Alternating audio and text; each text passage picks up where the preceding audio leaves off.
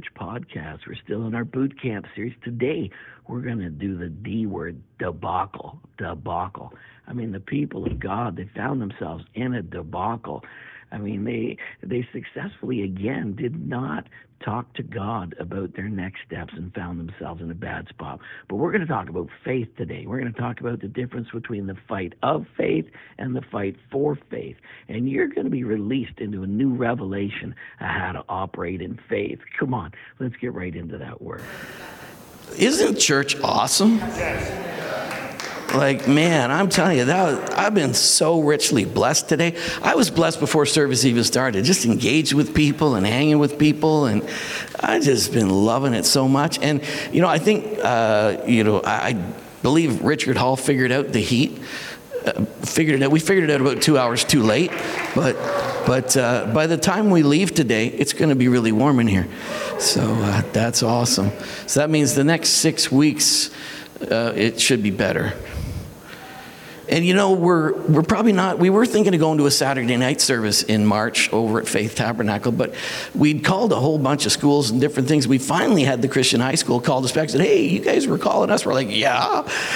And so we went and saw the Christian high school over on Braeside there. And uh, it's actually a great facility, and we can use it on Sunday morning and they got parking and loads of space, and we don't have to walk a million miles to get there, and there's lots of room, and we can have fun there. So, so we're, we're going to see if we can put together a, a Sunday morning service over there. So, what do you think? So, we'll give that a try because Saturday night and then just sending out a, a, a, a, a stream of that the next day. Thank you, Kelly. By God. Thank God. I say thank God for Kelly. Because, yeah, the stream the next day, I just, I don't know, Sunday's a better deal all the way around, right? Amen. And we're still like, we should, I mean, within the boundaries of issuing permits, the latest we should be getting a permit is the 20th of January. I was hoping for a miraculous better date than that, but we should be getting our permits this week. And uh, stuff should be happening. And wowzers, I tell you, so exciting. You guys are awesome because we've been in a crazy journey together for a while. Add COVID to it and all kinds of other nonsense, and what a trip. But it's been fun to be on a trip with you guys. I'm just, I really enjoyed the ride with you, and I just appreciate how you've all kind of partnered with us. And uh, we're doing this on purpose because London is going to be flooded with the glory of God. Like, just, you know, and just everything within 200 miles is going to be so glorious touch that the whole world is going to go, What are they doing?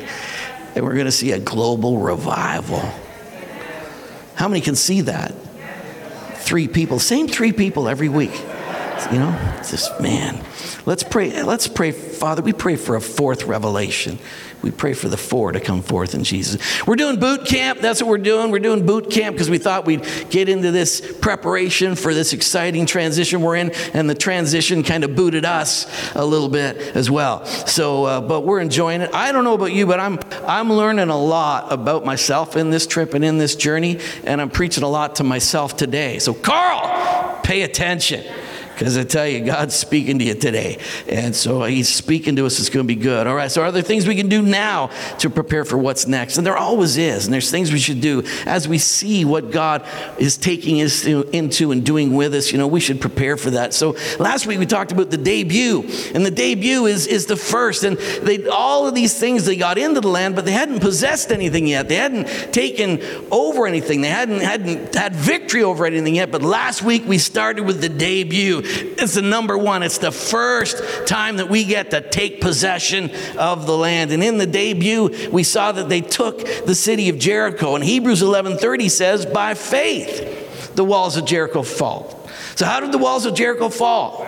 By faith by faith. So they took that first city, that impossible, that obstacle that just looked so impenetrable, it was taken by faith. By faith, the walls of Jericho fell after the people had marched around seven days. Why did they do the marching thing? Because that was the voice of God. That was the living, breathing, verbal strategy of God. That was a, a word from God with power to bring into manifestation what He had promised to them. So they got the revelation from God, they acted on on that revelation, and their faith in that living word brought into manifestation what they had hoped for. And you know what? Your whole journey with God is about faith. And so we're going to step from the debut into the debacle. So it's a story of two cities, Jericho and Ai. Ai was a small city. Jericho was an impenetrable city. They embraced the strategy by faith. They embraced revelation from God. They took something that looked impossible by faith, but then the next stage led to a debacle. After such an amazing victory, they experienced a frustrating, disappointing defeat. It takes more than bread to stay alive, it takes a steady stream of words from God's mouth. A steady stream. Say steady. I'm not living on a word, I'm living on the living word. I'm living on, it says, I live in another translation says the progressive word of God. There's not the word, it's not the logos, it's a progressive living word that comes from God every moment of every day. Every day He loads me with benefits. Every day His mercies are new. Every day I'm attending to the voice and the word of God to see, with eyes to see and ears to hear, what's the Lord doing today? Some people say, you know, what would Jesus do? I, I think that's stupid. I say, what is Jesus doing? Because I am living in a living relationship with God. I'm not, I'm not trying to study, gee, I wonder what he'd do right now. I don't have to wonder because he's speaking to me. He's guiding me every moment of the day. I'm living out of divine life, divine truth, and divine revelation. Can I get an amen? Carl, pay attention. All right. Public victories flow out of the practice of private visitation. Public victories flow out of the practice, the living, abiding practice of the presence of God, the life of God. There's a steady stream. So we were here, we were here, boom, right? They got a revelation of what to do. Ah! Boom. Now, what's fun about having my computer is I can do that again. We got an impenetrable situation. We get a revelation from God. Their revelation happened to be seven times around, seven times on the Sabbath day, and then. Ah! Oops. Oh, sorry. I hit the wrong button. I might need a specific button pusher. Ah! Boom. Let's try that again. Oh no. Ah! Boom. Let's try that again. Try that again. Ready? Isn't that good? It's really that simple. You know, what you got to do though is you got to go like, that'll really work. You got to really believe that what God spoke to us is going to be the remedy to what's in front of me. So 2 Corinthians 1:20 says for all of the God's promises have been fulfilled in Christ with a resounding yes. All of God's promises are God, when you said that, are you for real about that? Yes. Really? Yes. See, and your response to that is amen. And amen, I love this translation says, and the amen, which is yes, ascends to God for his glory. So God, God gets glory when he fulfills his promises in your life. God is glorified when his promises are manifest. When we say yes to his promises and there's a manifestation, it, miracles give glory. He turned the water into wine This is Thus he revealed his glory. He turned the water into wine. Thus he revealed his glory. The miracles are a revelation of the greatness and kindness of God, and he wants to show up a whole lot more than we think. Now, thanks be to God who always leads us in triumph. Living with God is a constant and continuous party every single day. It's not a struggle, it's not a fight, it is a constant, wonderful party, just receiving the goodness and wonderful things of God every single day. It is triumph. You don't achieve victory, you receive victory. His rest, I enter into the finished work of the cross. All the promises are yes. Where are the promises? Yes. They're yes in your ability to believe. They're yes in your ability to strive for Him. They're yes in your ability to memorize Scripture and pray hard enough and fast. And no, they are in Christ. Christ did all the heavy lifting, and every promise is yes in Christ. Are you in Christ? See, when you ever you see in Christ in the Bible, when you're reading, it says in Christ, that's you, because you're in Christ. Every time you see in Christ, that's yours, because you're in Christ. So good. So every single thing is yes and amen in Christ. So what we saw here was we saw a fresh encounter. He saw the man with the sword. He realized it's it's God Himself, Jesus, a theophany speaking to him. He has a heavenly vision. See, I've given you Jericho. He gets divine direction. He eliminates all the distractions, tells people, shut up, just do this. Quit talking, don't talk, don't even get weird about it. Shh, pay attention. Boom, they did it. They just did it. They had that clear decree. They shouted out, and boom, they experienced victory. That's a real simple pattern. You got a problem, get a fresh encounter with God. He's going to give you fresh heavenly vision. He's going to give you divine direction. You just eliminate anything that would try to hinder that or, narrow you. Speak it out, declare it, act on it, do what you do. Boom, have a clear, clear expression of what God wants. Bang, you'll experience victory every time.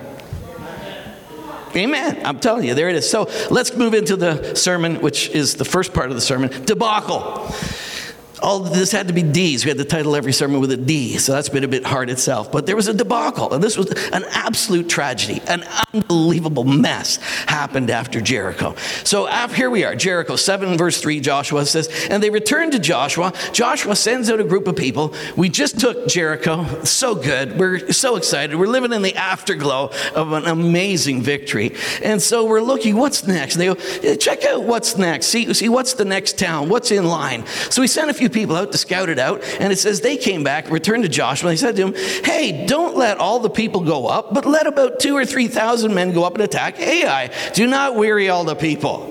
I mean, let's chill on this one, you know? It's not a big deal. I mean, Jericho, look at that. Boom. I mean, pretty awesome. The next town, nothing like the big walled monstrosity. Few people, no big deal. Send two or 3,000 fellers. We're going to take care of that. Don't weary everybody. Look, some people just enjoying themselves, partying, having fun. Let's just pull out a few thousand guys and get her done. So that's what they decided. So that was the strategy that Joshua received from the spies that went out to check this one out. And Joshua said, Alas, Lord, why have you brought this people over the Jordan? So here's what happened in a few verses. They go to Ai, a few thousand people, and the guys from Ai come out and beat the tar out of them.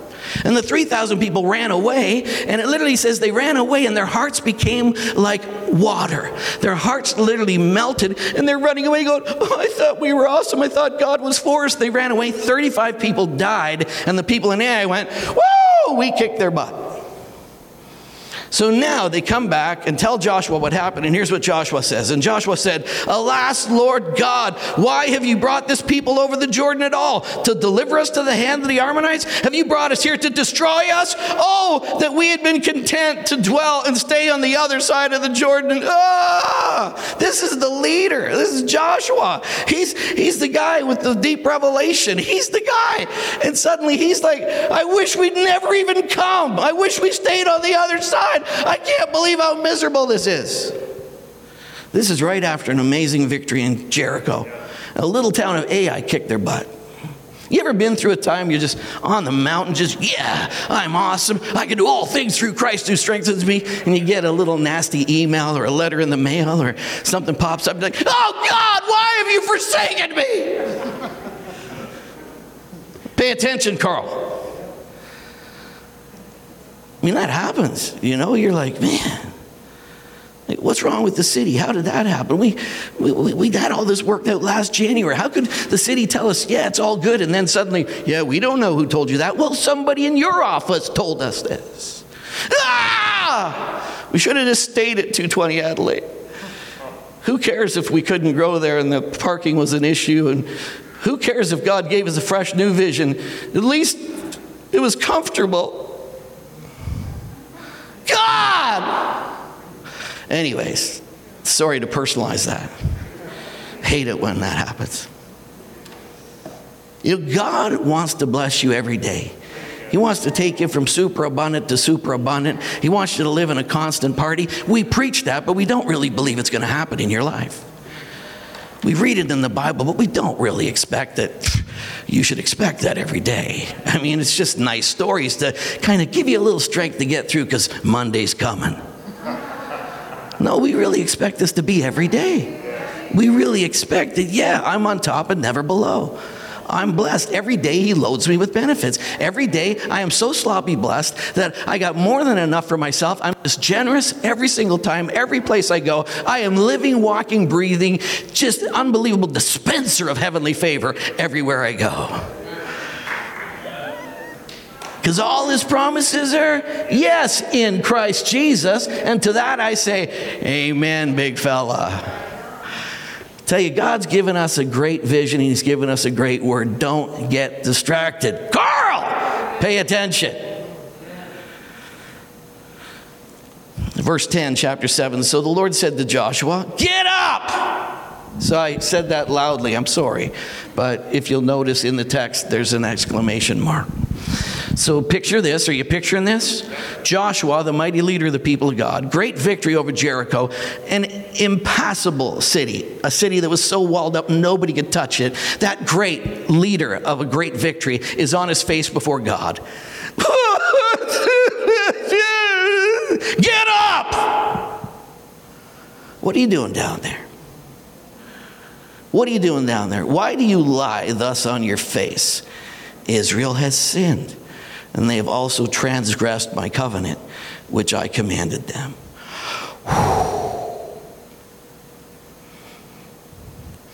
Verse 21.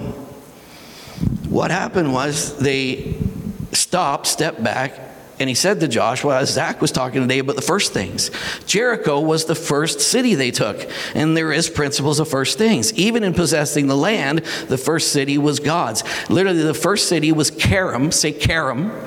The tithe is Karam. All the first things are Karam. That same word is used for all those things. But Karam means that all the first things are devoted to destruction. So it's devoted to God. And all the things, the silver, the gold, all those things, it's God's. Take it into God's treasury.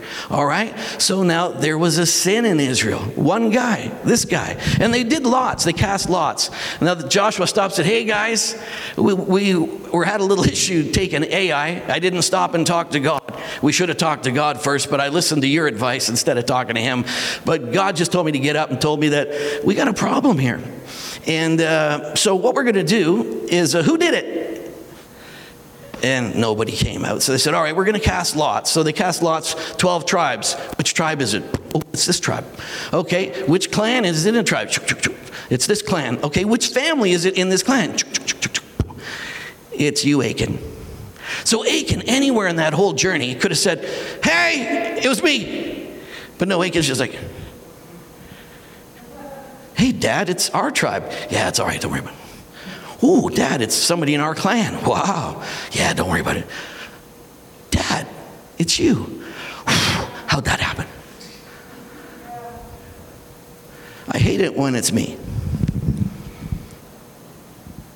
So, here's what Achan said I saw, I coveted, I hid it. I saw some spoils, a beautiful Babylonian garment. I saw 200 shekels of silver. I saw a wedge of gold weighing 50 shekels, and I coveted it, and I took it, and I hid it in my tent. So I took some of the devoted stuff, and I kept it. But you know what's wrong with keeping devoted stuff? It's devoted stuff. And so what happened here was it didn't just cause a problem for him, it actually caused a problem for his whole family. Can you say, Thank God I live in a new covenant?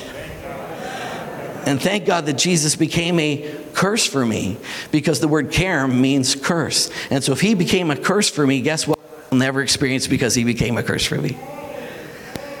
Thank you, Jesus. And even as Zach said so well, there's still principles that come through the cross that we need to abide by. Not because I'm afraid of the curse coming on my life, but because I want to be a child of God. I want to honor Him. And so, anyway, he said, I saw, I coveted, and I hid it. So you go back to Joshua 6, where here's what God said about uh, Jericho Abstain from the accursed things, lest you become accursed when you take the accursed things and make the camp a curse. So God said, don't touch the cursed stuff because if you touch the cursed stuff and keep the cursed stuff, that curse will get on you and it'll trouble the whole of Israel. So they knew that. This was a revelation they were walking in. This wasn't like accidentally happened. This was somebody who understood the direction of God and still said, I'm gonna, I'm gonna juggle God's word a little bit to suit myself. I'm gonna I'm going to say, yeah, I hear that. But, you know, now I love my mom. She's not here. She's in glory, but she's paying attention. But my mom sometimes would say to me, if she didn't agree with me, just to say, well, Carl, I like to think. And I said, I love that phrase, mom. Because I'd say something. She says, I'm not so sure about that. I like to think. And I go, when you say I like to think, you're just saying you disagree with me, right? So. And there's times we get into the Word and we read it, we look at it, we see stuff, and we go, yes. And then we go, wow, I like to think God really meant this. And so we, we juggle the revelation from God to suit our own purposes and plans. And that's a problem sometimes. Say, Praise the Lord. Say, isn't this fun? Isn't it? It is fun. Carl, pay attention. Yes, yes, okay. It'll trouble it because the silver, the gold, the vessel, bronze, the iron, it's all consecrated to the Lord. They shall all come and treasure. Here's the amazing thing that this is the only place that was devoted to God. Everything else was theirs.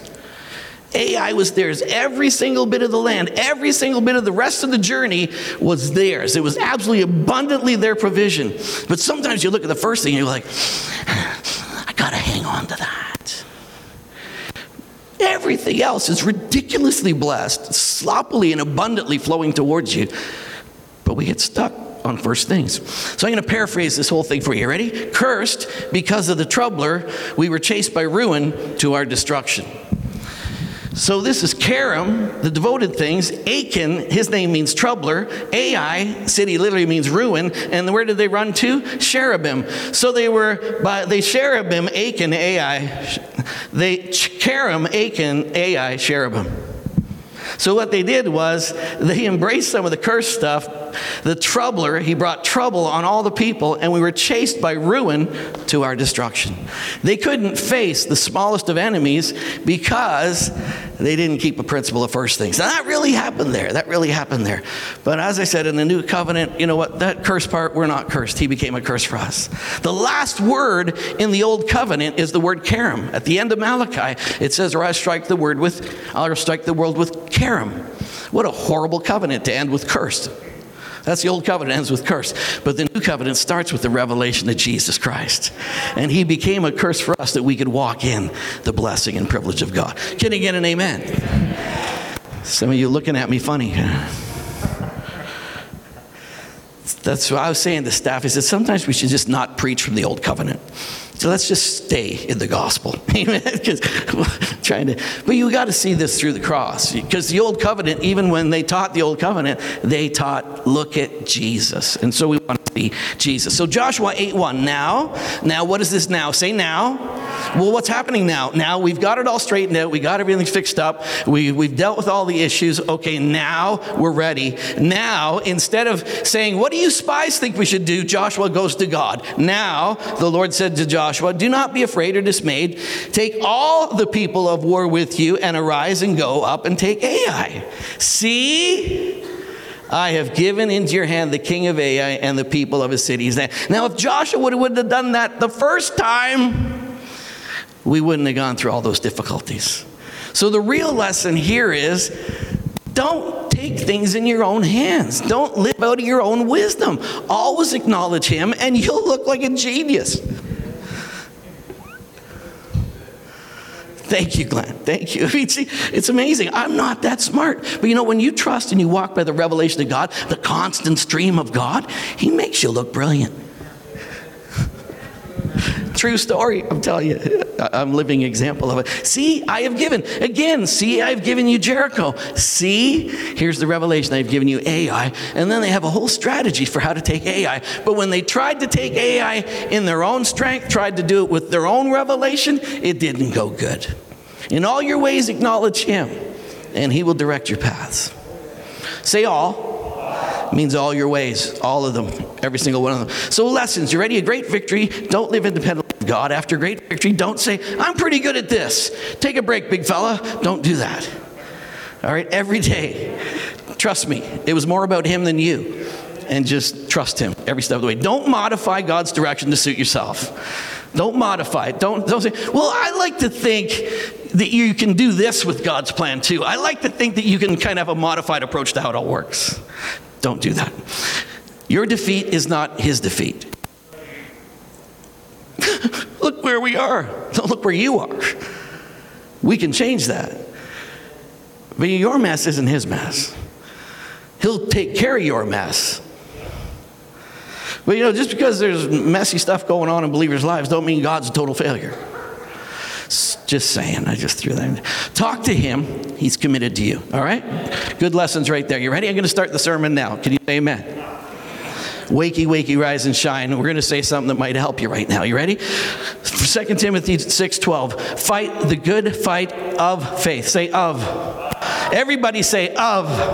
Fight the good of faith. Lay hold on eternal life to which you were also called. You've been called to the fight of faith. You've been called to lay hold and appropriate eternal life, which you've also confessed with a good confession in the presence of many witnesses of faith. Let me read it from another version, the New Living Translation. Fight the good fight for. Say for. Fight the good fight for the true faith. Hold tightly to the eternal life which God has called you, which you have declared so well before many witnesses. Now, let me see. When you look at this, who's fighting the fight? Whose faith is at work? Who's clinging on and hanging on for dear life? Who? Who? Who? Let's go back here. Fight the good fight of faith. Lay hold of eternal life, to which you were also called and have confessed a good confession. Whose faith is it? It's a trick question. It's really not. It's the fight of faith. It's not the fight for faith. It's the fight of faith. And you know what? It's really the faith of God. And I exercise, I do believe, I'm exercising belief in his faith has come to me. So I want to say something to you right now. Faith isn't something you do, faith is something that happens to you. Let me say it again. Faith isn't something you do. Faith is actually something that happens to you. See Joshua, I've given you Jericho. He's looking at Jericho. He's looking at an obstacle. wonder how we're going to do that. See Joshua, I've given you Jericho all of a sudden you get from God a download, a deposit of the God kind of faith that brings results.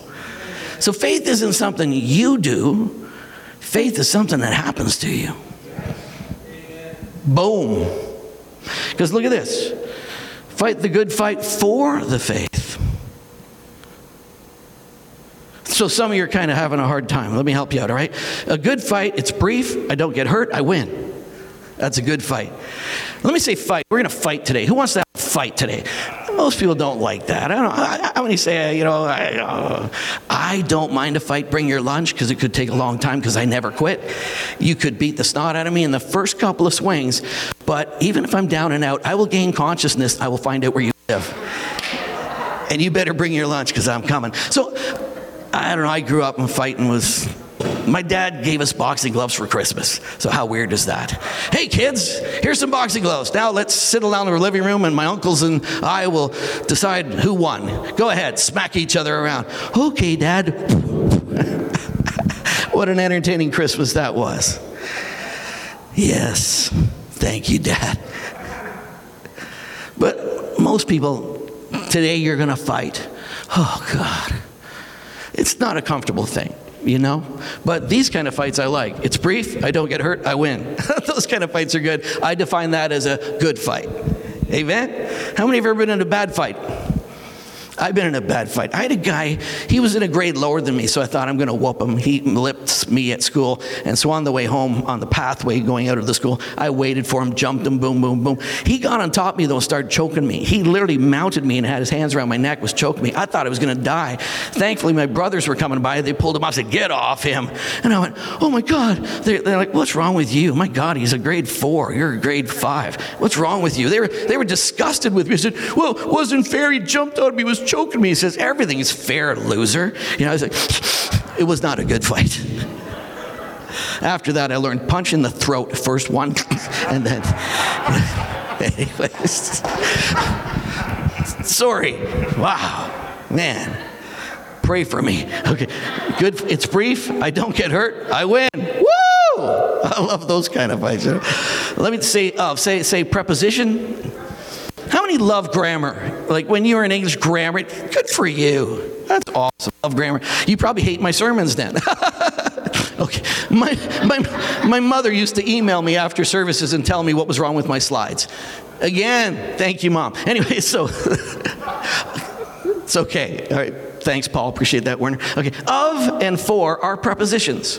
They are prepositions. They are function words, function relationship words between parts and wholes. This one is of is a relationship between a part and a whole, designating usually ownership. For is a preposition, the function word of relationship to intended desire or an object, something that's future or purpose. What are you going to the store for? I'm going to the store for milk. For. What's it for? What is it for? Of talks about something. It's a it's a part of a whole. It's something you possess. It's of. All right. Let me let me try to help you with this. All right. You see that? Can you see that? Okay. So that's a bunch of flowers. What kind of flowers are they? Tiger lilies, thank you. I knew you would know. I have no idea what they are. Stuff just pops up in our garden. I don't know what it is, but it's pretty awesome. It's, they planted stuff that every season something's popping up. But I thought these were cool. Picture with my iPhone. Pretty good picture, actually. But now, would these be flowers for my garden or flowers of my garden? Say thank you, teacher. I just helped you with the preposition. But this is really important because guess what? In your Bible, in the original language your Bible is written in, there's prepositions. And if you have the wrong preposition, you'll have the wrong doctrine. And there's a lot of people with the wrong doctrine about faith because they read a translation with the wrong preposition. And it really is. You can check the original language and find out that was not what the author meant. And I often say to people, they say, What's the best translation? They go, Usually the one you understand. But the best translations for study are usually word to word literal translations. The hard thing about word to word translations is they're awkward to read. So there's flow of reading, other translations are good, but often for flow of reading, they mess things around. And when you change the of and the for, now I could say I'm going to get flowers for my garden. What would that mean? That's not this. I'd be going, it means I don't possess it, I want it. So if I'm saying fight the fight for the faith, I'm saying, I don't have it. I'm saying it's over there somewhere. It's something I've got to get or something I've got to do to make this a part of my possession. But you see, the fight of faith starts with possession. I have it already. I'm not fighting to get it, I'm fighting from a position of ownership. And not only do I own it, I also own the power, the faith, the word, the revelation to bring it into manifestation. So that's why I can walk with God out of a place of total rest, the rest of faith, because He did all the heavy lifting. I just got to say, whoa. Let me give you another example. You ready? This is the sleeve. Is this the is this the sleeve for my shirt or my sweater? Or is this the sleeve of my sweater? Exactly because it was a sleeve. Could you bring me the sleeve for my sweater? This is the sleeve of my sweater. It's the fight of faith. It's not the fight for faith. I'm not trying to get more faith. If you just got more faith, brother, if you could get the faith for that, you could have it. And if you could get more faith for it, boom, imagine what you could do if you could get more. And what that does to us is it puts the promise of God, which are all yes and amen in Christ, it puts them somewhere else. Where am I? In Christ. Where's the promise finished? In Christ. What do I have in Christ? Every single good thing. Are we okay? That's why I said faith isn't something you try to stir up, faith is something that literally happens to you. Here's Mary. She's minding her own business when an angel shows up. You're favored among all women. You're going to give birth to the Son of God. What?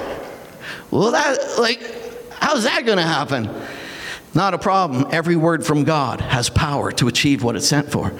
So the word, the faith, everything necessary for that to take place, it all came from God. So even the faith to believe that it would happen, God, every word from God contains everything necessary to bring it into manifestation. But when you go try to take Ai without a word from God, you have altered God's plan, took it in your own hands, modified the whole situation, and said, if you don't mind, big fella, I'm to do it this way. When you do that, you're not operating out of rest. You're operating out of human effort. You're operating out of works. Are you okay? How many? Those are. If you, if you look in the background, there's our front porch and everything. So those really are. They are flowers of our garden. So, anyways, flowers of our garden, flowers for our garden. Of I possess it now. For I'm going to possess it in the future. Do you have faith right now for your healing? The faith of your healing was finished work in Christ Jesus. It's a done deal. I am not trying to be healed. I'm not hoping to get healed. I am healed in Jesus' name. But you see, if I have a theology that says healing only happens if you just get all your duckies in a row, and you know you gotta, you gotta get the right scripture, you gotta say it the right way, you gotta speak it 25 times a day, and then maybe, boop, finally, I did enough for God to heal me. Every healing took place at the cross. Every promise is yes and amen in Christ.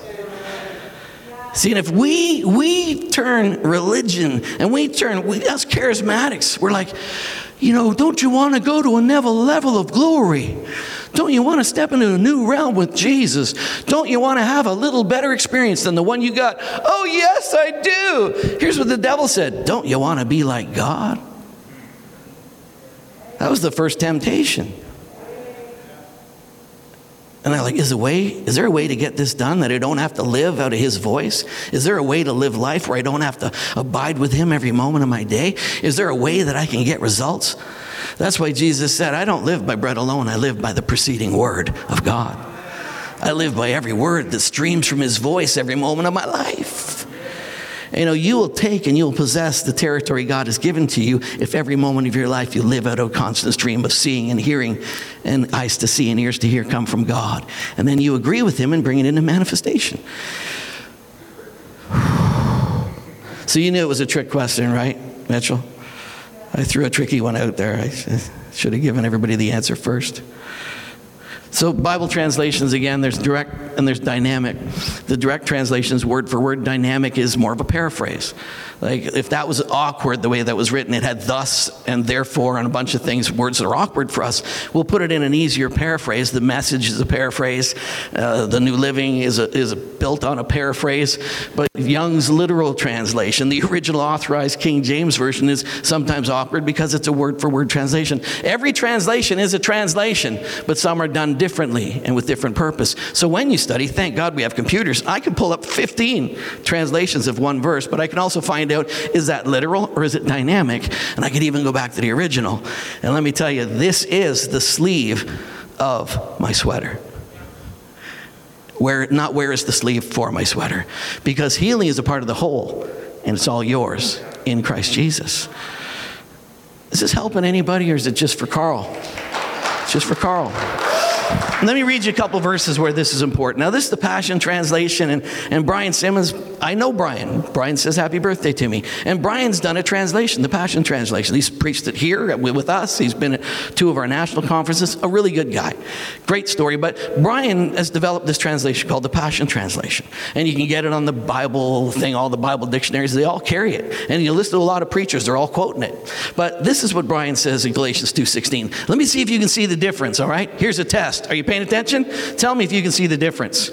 We know that no one received God's perfect righteousness as a reward for keeping the law, but only by the faith of Jesus the Messiah. His faithfulness has saved us. How did you get saved? It's the faithfulness of God that saved you. And we have received God's perfect righteousness. And we know that God accepts no one by keeping the religious laws.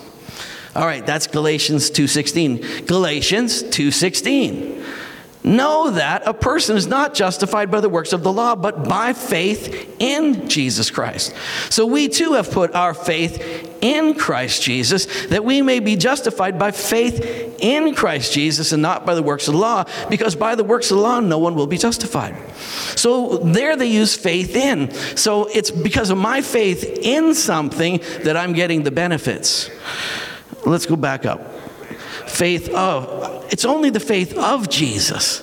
It's not faith in something, but it's the faith of Jesus that brings that into my life. It's the faithfulness of God that has saved me. It's the faithfulness of God that heals me. It's His faithfulness to speak every day. It's His faithfulness lead and direct me every day. Its faithfulness to speak to me and to lead me and to guide me is what brings me into the blessing every day of my life. It's not, okay, I guess I'm going to get healed. I better start pulling out some healing scriptures. I better start confessing enough of them. I better really get with the program and go after my healing. You'll hear that on Trinity Broadcasting and everywhere else and all kinds of stuff. I'm not trying to mess with you. I'm not trying to say Carl's right. I'm not trying to say that. I'm just trying to say the Bible speaks. And I'm sadly watching all kinds of people on a treadmill of thinking, how did I screw up? How did they get healed and I didn't? Well, you don't have enough faith, brother. But you see, if it's my faith, I got a problem. But when it's the faith of God, it's to everyone. And there's no works attached to it. It's freely given to every single person. Whosoever will can have it because it's not based on your faithfulness. It comes to you because of the faithfulness of Jesus. And be faithful. Yes.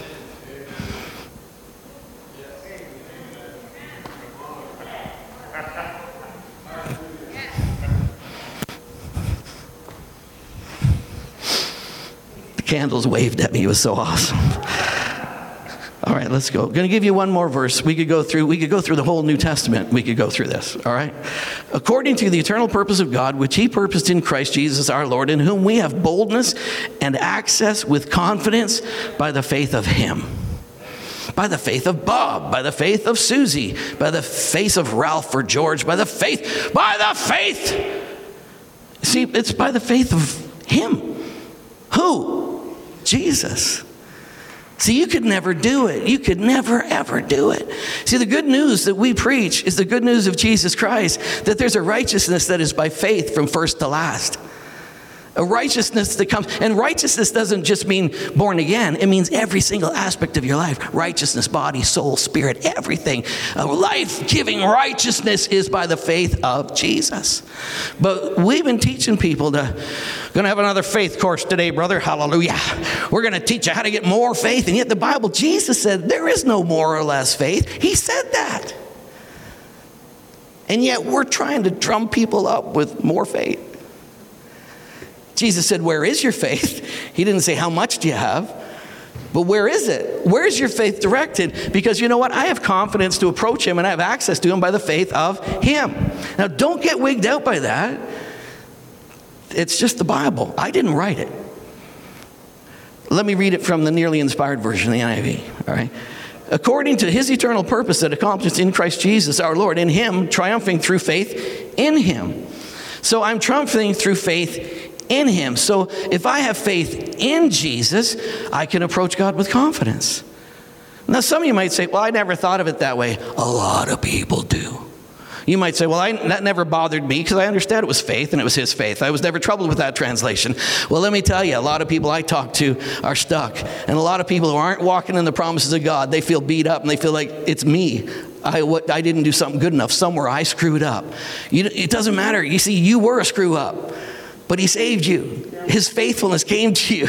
I mean, the faith of God has invaded your life and your world. And, you know, it's so good because, so look at that. How do you want? You want to have confidence by the faith of God, or do you want to have confidence by having faith in Him? Semantics, whatever. I'm telling you, it's real important that you can have the faith of my sleeve or the faith for my sleeve. It's very, very different thing. Faith of God concerning any circumstance comes by hearing. Romans 10 15 says, Faith then is birth in a heart that responds to God's anointed utterance of the anointed one. So, what happens? Faith is actually birthed.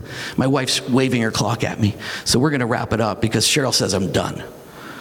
So, thank you, honey and we're very close. We're very close. Faith then is birthed. Faith is actually birthed in a heart.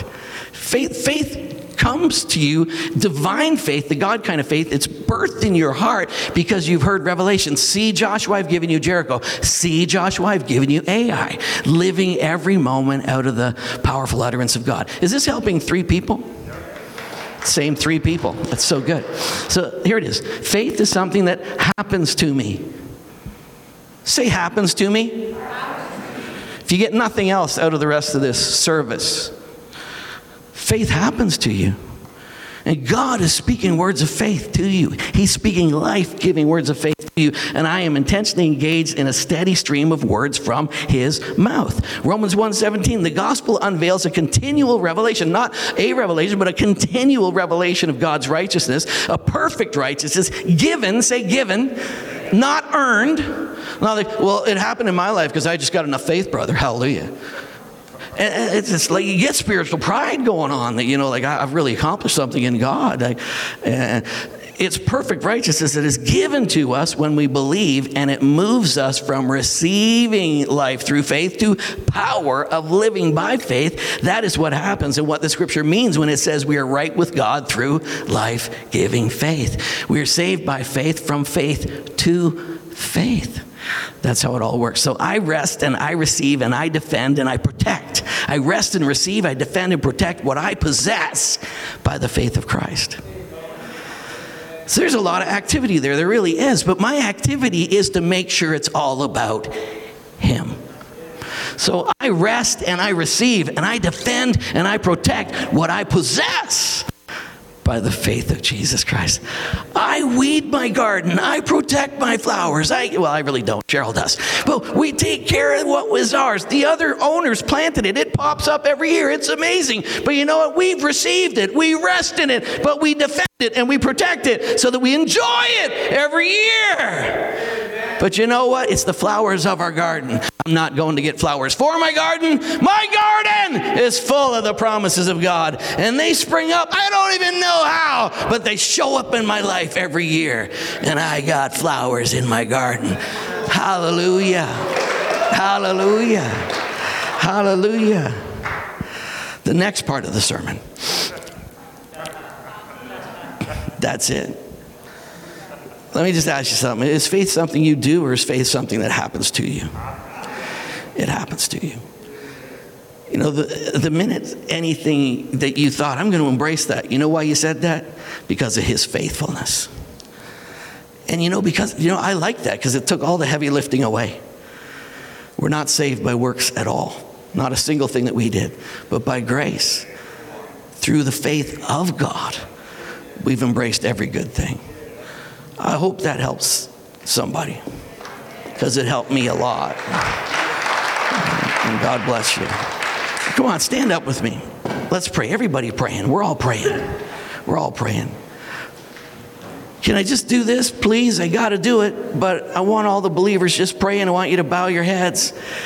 You know, listen, if you're here today, you wandered in and, hey, wow, a church is open. That's pretty interesting. I saw online that I could actually, you know, worship Jesus in person. And you might be here and say, you know, I don't know, I, I heard all the things you're talking about, but I've never made that decision to become a part of the family of God. Well, you know what you heard today? You heard a word of faith. And then what you heard today, you heard good news. You heard a life giving message, and the message that was spoken literally has power in it to transform your life. The word has happened to you today. There was a guy who was sick, and as Paul was preaching, he began preaching, and suddenly he saw that the word affected somebody. He said, The word affected you so much. He says, I see faith. He literally, he saw the word enter that person's life and he says, I saw faith. Guys cut open a roof and drop down a guy. He says, I see faith. Faith happened to them. And they decided to do something ridiculous because faith empowers you to believe for the impossible. But there's faith, there's saving faith in the room right now that will bring you fully into the family of God. And if you say, I've never made that step to just embrace the saving faith of God that brings me into his family. But I want to do it right now. I want to say yes to it because the promises are yes and amen in Christ. So, right now, if that's you, I'm going to count to three. And I want you to put up your hand really high where I can see it. You ready? One, two, three. Lift your hand very, very high. Wow, we got a lot of believer services going on. That's a good thing. Amen. Let me pray for you. Well, thank you, Father, for such an amazing day. Thank you for the wonderful blessing of being in your presence. Thank you for the experience that is so unique when we praise God together. Thank you for the way your presence and thank you that deposits of faith, deposits were made in our life today. As we worshiped you, you came and gave us visions of a preferred future showed us things, opened our heart to fresh things. And Father, I thank you. It's a, I was glad when they said to me, let's go to the house of God. Thank you for your presence that has enriched us and blessed us today. Thank you for your word that is alive and your word is powerful. It's living My words are spirit, my words are life. We thank you for that word. We thank you that you speak every day. We thank you that you guide and direct us every moment. So, Father, I just bless right now. I pray that your love would just invade every heart, Father, in a fresh way. I thank you, Jesus, for your great grace. I pray that the revelation of it would wrap and surround each and every one. And Father, I pray right now, and I thank you for the partnership of the Holy Spirit. And I thank you, Holy Spirit, that you're with me, in me, animating me, directing me, guiding me, leading me, every aspect of my life. So I thank you for your partnership. I just loose these people. I loose them on the world. I loose them on their circumstances. I loose them in their world to just bring about your goodness and your glory. Father, we thank you as a family. We pray for Deb. We got Deb Dewan here today. You know, Deb called me. I was standing in this aisle last Sunday, and Deb called and said, "It doesn't look like Terry's going to make it." And Terry had made a few decisions and thought, you know, when it gets to that, Deb, I'm good to go home.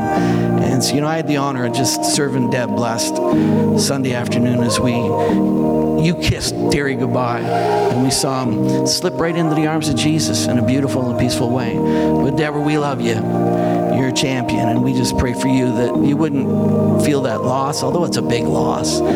It's a it's a gaping hole, but I thank you that the Lord will fill it and comfort you and bless you. And uh, we pray for you, Deb, in Jesus' name. Pray for this season in your life that God would just open fresh doors and new things and bless you in Jesus' name. So thank you guys. Be blessed. Pray for us. Pray about the journey we're on. And we hope by next week to have so much more exciting information for you. But thank you for going on this big trip with us. So have fun. We're going to have prayer up here. So there's people coming up front to pray. If you need prayer, there's going to be people kind of distanced and spaced a little bit. So if you need prayer, I'm telling you, the miracles happen at this altar. There's people here who've had miracles at this altar. And so there's life transforming things. So if you need prayer, don't go away today without an opportunity to be blessed. So God bless you. Have an awesome day.